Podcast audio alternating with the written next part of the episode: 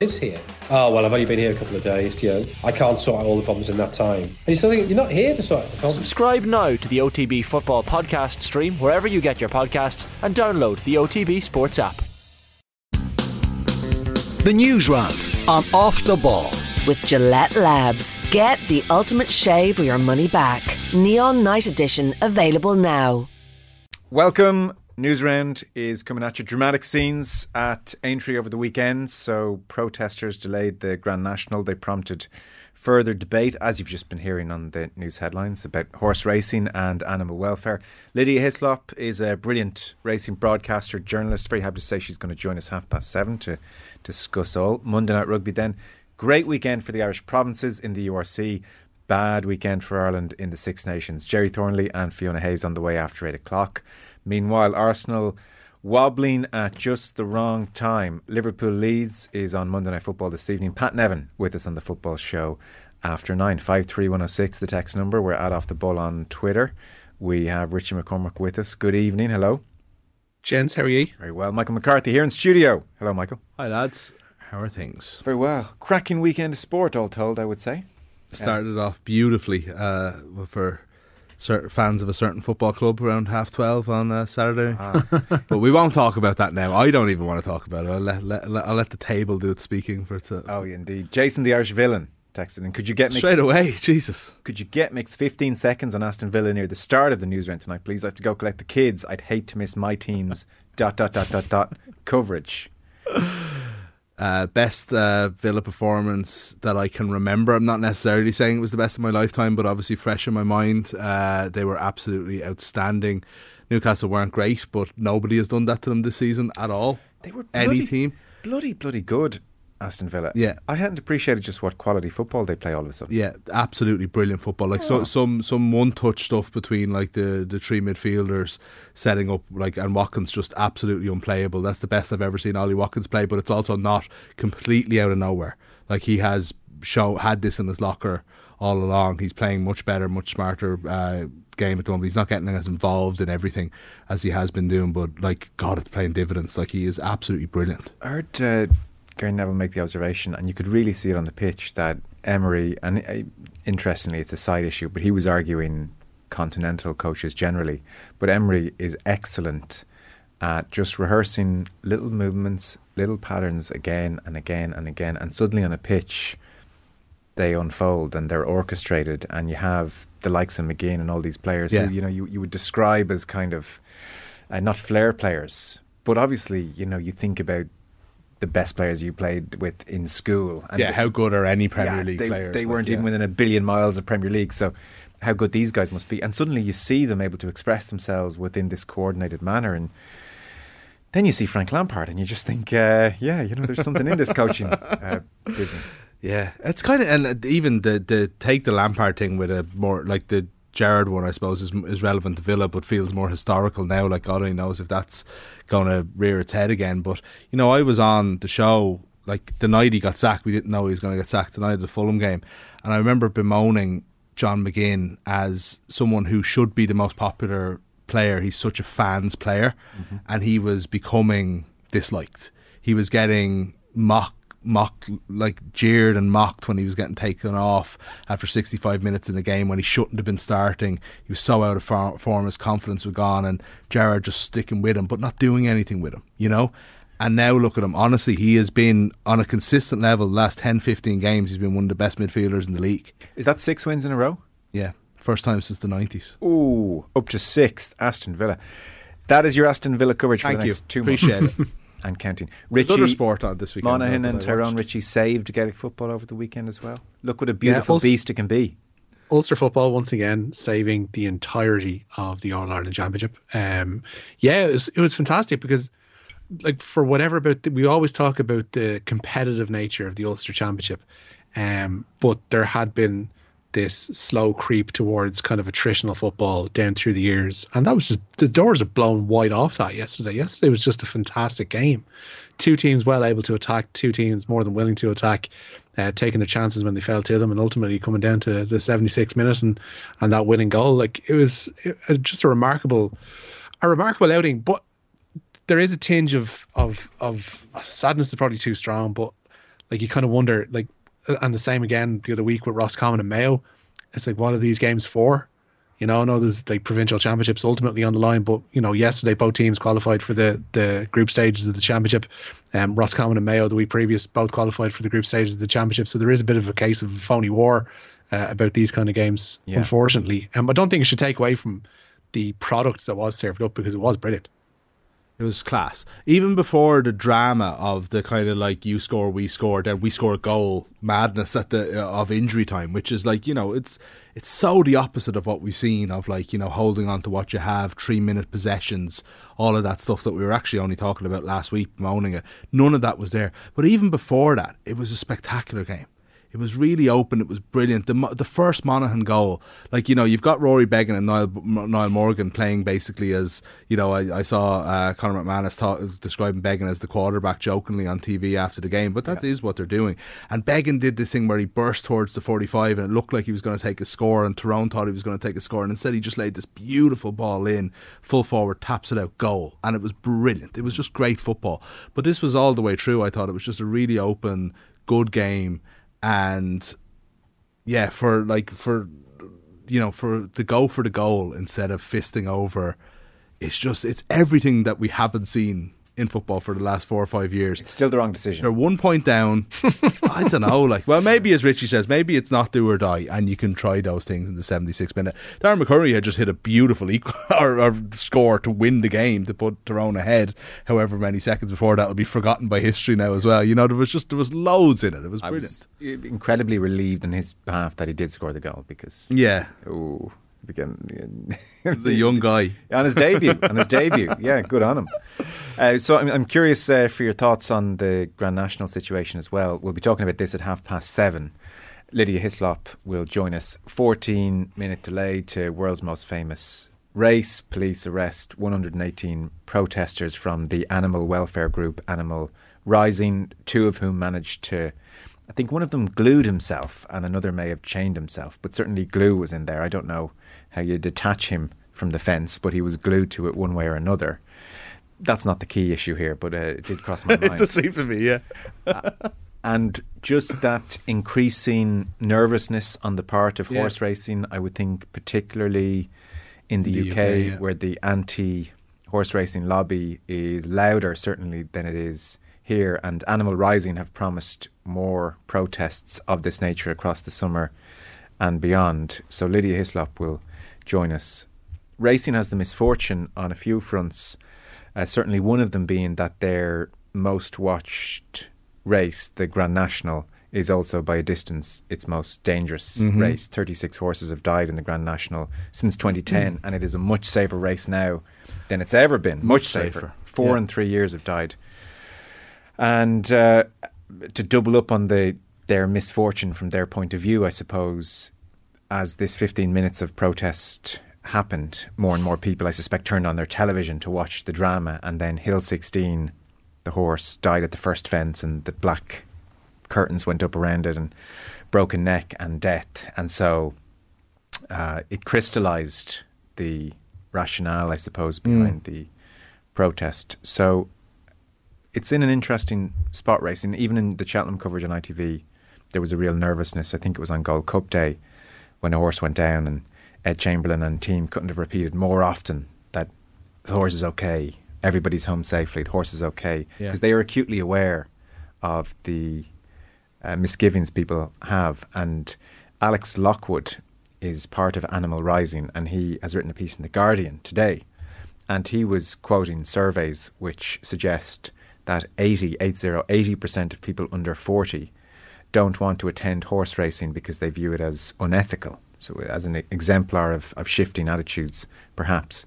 Now, the great hypocrisy of all those 80%, I suspect, is that they continue to eat meat and poultry. And, Yeah. uh, I know, also would. I, I, I, you don't want to question empirical evidence, but you know, I'd like to see what the sample is of that Same. because that doesn't that doesn't reflect on, uh, like certainly eighty percent of people that I know under forty wouldn't have a uh, wouldn't have a. Uh, Anywhere close to that number, I Yeah, would say I- it's I- not even in the majority. I tend to agree. And this, know? to be fair, the line maybe it's different if it's just uh, do you think horse racing should exist? Because this was very much do you want to attend a horse racing meeting? But I just, way, I was just, again, I want to see how the the question was framed, and again, just thinking of it almost in a, you know, from doing like sampling and, and different things in in in the, in the past, and understanding how that works. So much of it's based on the sample, where the sample's from, how random it is, and from the question that was Do you know, asked. um, it's a very complicated issue. This. Uh, do you know where I have a certain? I'd be curious for your thoughts. Where I do have a certain sympathy for horse racing is that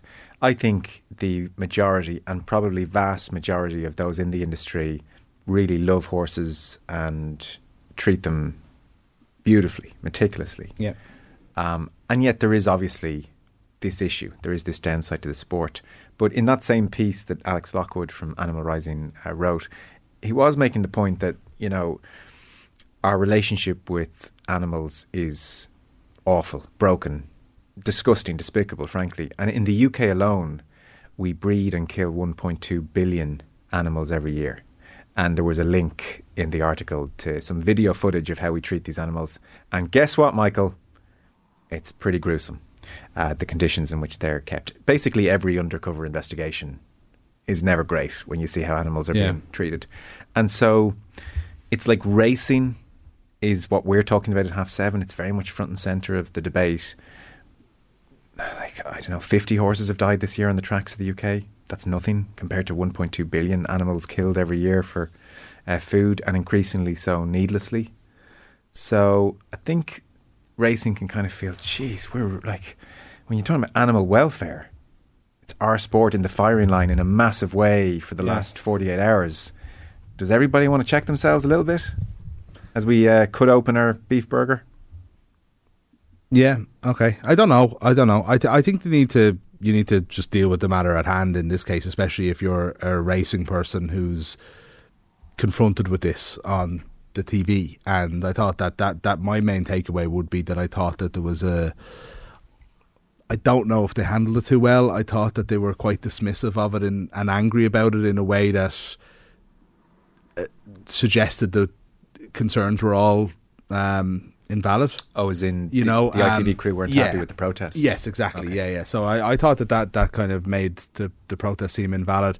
At the same time, I do understand where you know, as as we talked about before, this wasn't too long ago. We talked about like I would imagine that the people involved in the training and riding of horses in Aintree on Saturday are all people who would think even it, you know is like this is this is a horse that lives this life as best they can and are incredibly looked at, well looked after and are treated like really really well and respectfully. And in return like we all do they work and they run this race and there are risks involved sure. But you know I would think that they don't see the ethical issues as even existing never mind something that need to be addressed or met halfway. Hmm. And you can understand then if that is your mentality right or wrong how difficult it would be to confront you know, a protest ruining the biggest race of the year. It's funny you mentioned, like, funny it is the Grand National and that the, you know, that that happened at the first fence.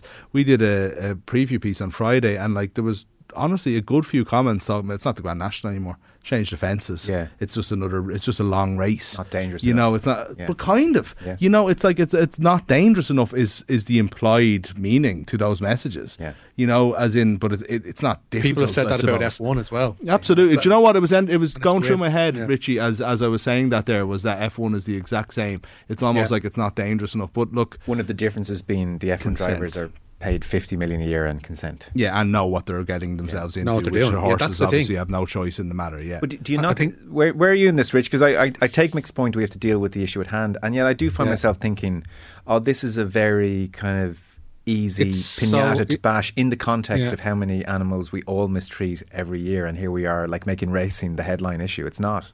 Yeah, but it it's a, like at its very basic level, it is a sport that involves competitors that don't give full on consent. They're just essentially coerced, as well as you might treat them, into participating. And it's the only sport really left wherein central competitors die on any kind of a, a frequent basis.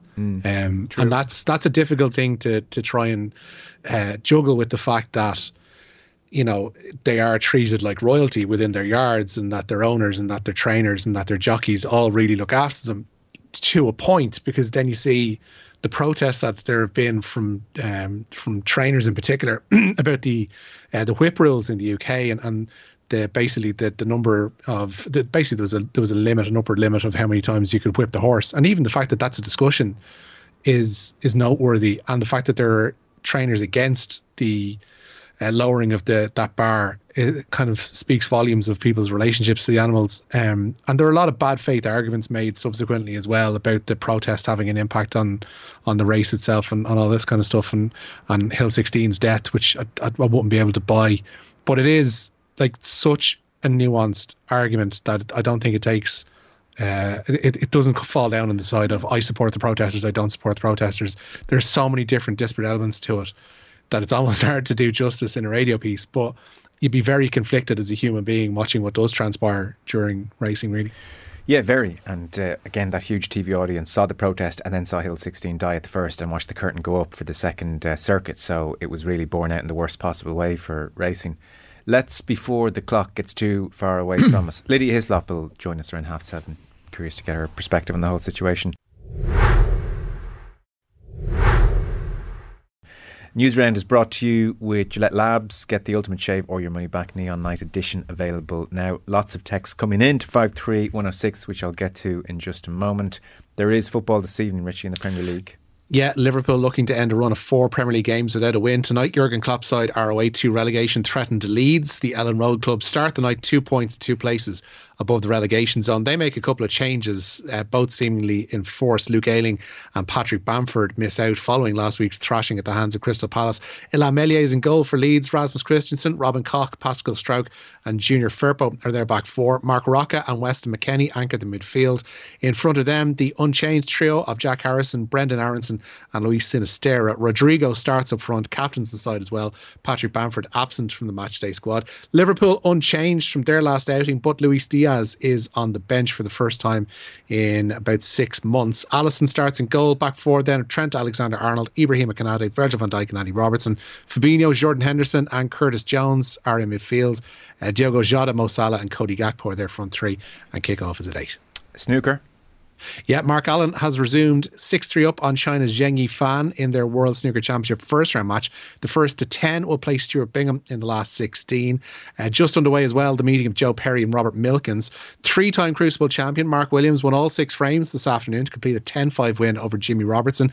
Williams will play Luca Brecel in round two. John Higgins ended the afternoon session with a 6 2 lead over David Grace. They'll be back tomorrow. While Hossein Vafaei set up a mouth watering last 16 tie with Ronnie O'Sullivan by beating Ding Junhui 10 6 this morning. Vafaei has been critical in the past of what he's viewed as O'Sullivan's disrespectful remarks about other players. O'Sullivan fired back following his weekend win over Zhong Pang, which has only fired up Vafaei even more. Oh, I, I was talking to myself, God, don't give me that opportunity. If you give me, I'm gonna do same he done to me.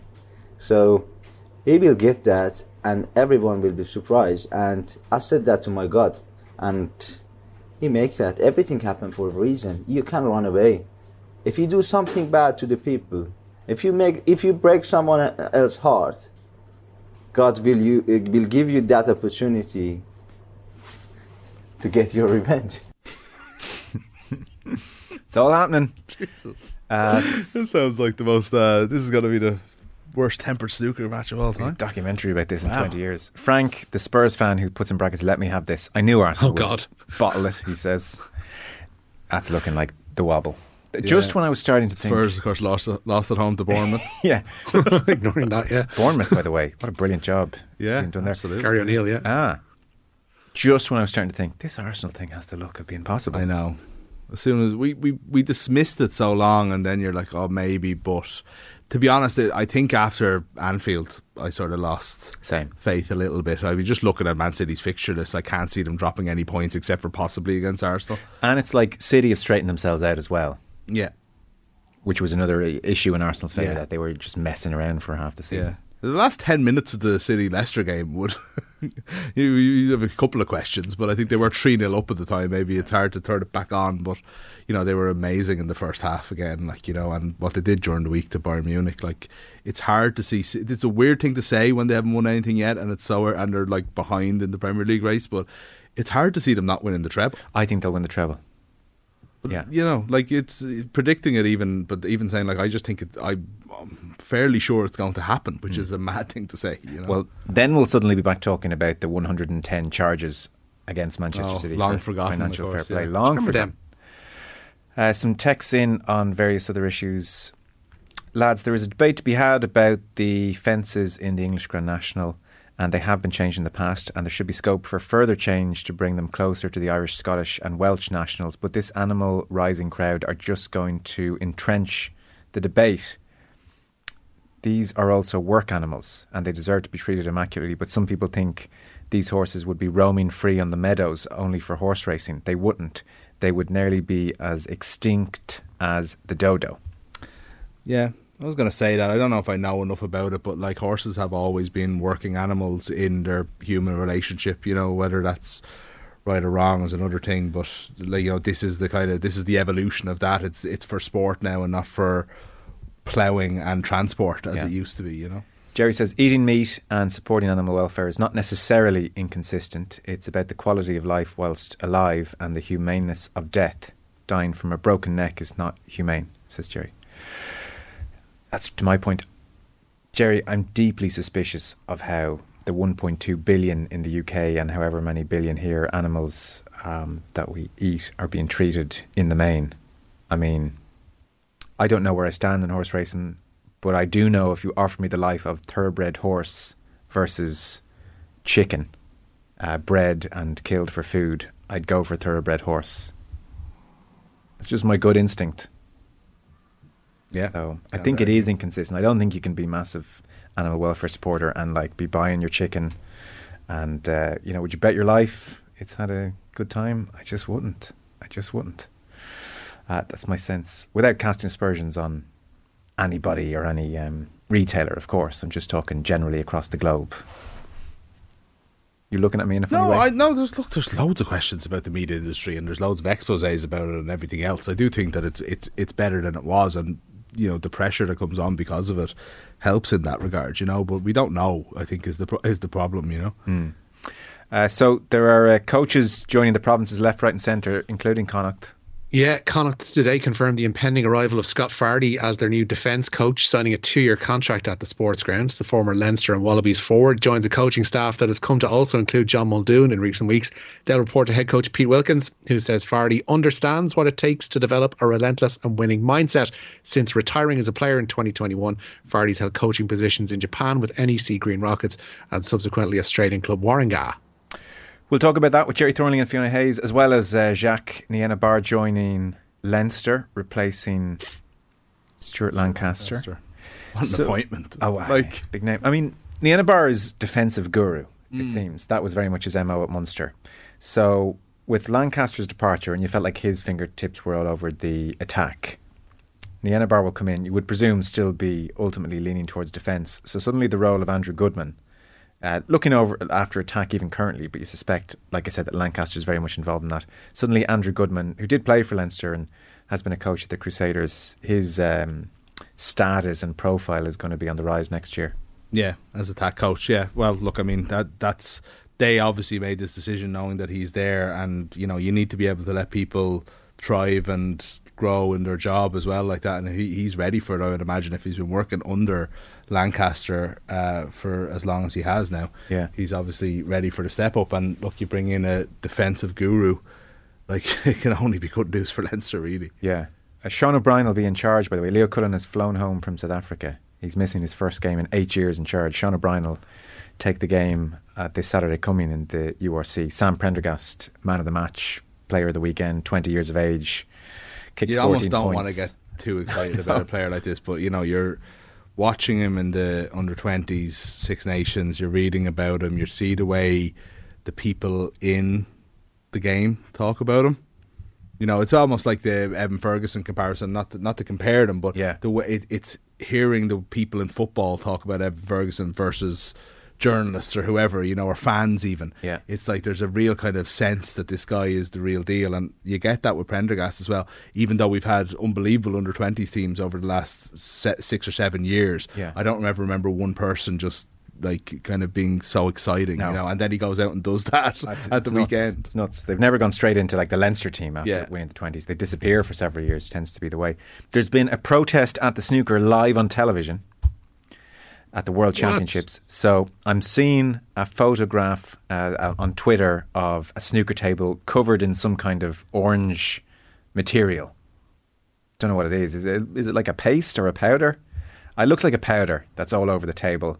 And the guy who did it is wearing a T-shirt saying "Just stop oil." So sorry, I know when they like you know they're they're destroying like Van Goghs and like you know things like that. Like I, I think there was a, a was was there uh, all these kind of like famous paintings and all have been destroyed, but like don't touch the crucible. Don't don't touch the it's base. gone too far. This just, felt- I've just, the I've just seen the video of the I've just of seen the video. The, fir- the, the first thing that jumps out about the video is your man jumps on the table, and the first thing you can hear from the crowd is somebody shouting "U P or I C" Okay. and whatever. Yeah, Well, I was just thinking Um, it's, wearing a it's, a, loudly. it's a quick way to alienate the public. it like I like no. I mean, you can ruin a Van Gogh, I know. but if you're going to mess with our Monday evening snooker, It's the crucible, Joe. just- Some things are just beyond, you know. yeah, that's Come on disgusting. Now. Come on. Jesus Make me Christ. turn on the heat an extra extra degree or two and crank up the oil in, in retaliation. I won't, I won't mind. It was the Joe Perry and Robert Milkins match. Everybody's going to be looking at the Mark Allen one. I'd, I'd imagine. Surely, Joe. like he's six three up. That's only started. Anyway. There we go. Do you want to give us one last story? Because I know Lydia's uh, waiting patiently. Yeah, bad news. Ireland are facing the follow on in their first ever test with Sri Lanka in Galle. The tourists ended day two on 117 for seven in their first innings after Sri Lanka declared on 591 for six. Ireland still need 274 runs to make their hosts bat again tomorrow. Very good. Richie, thank you. Nice and that's Nate McCarthy, thanks very much. Cheers.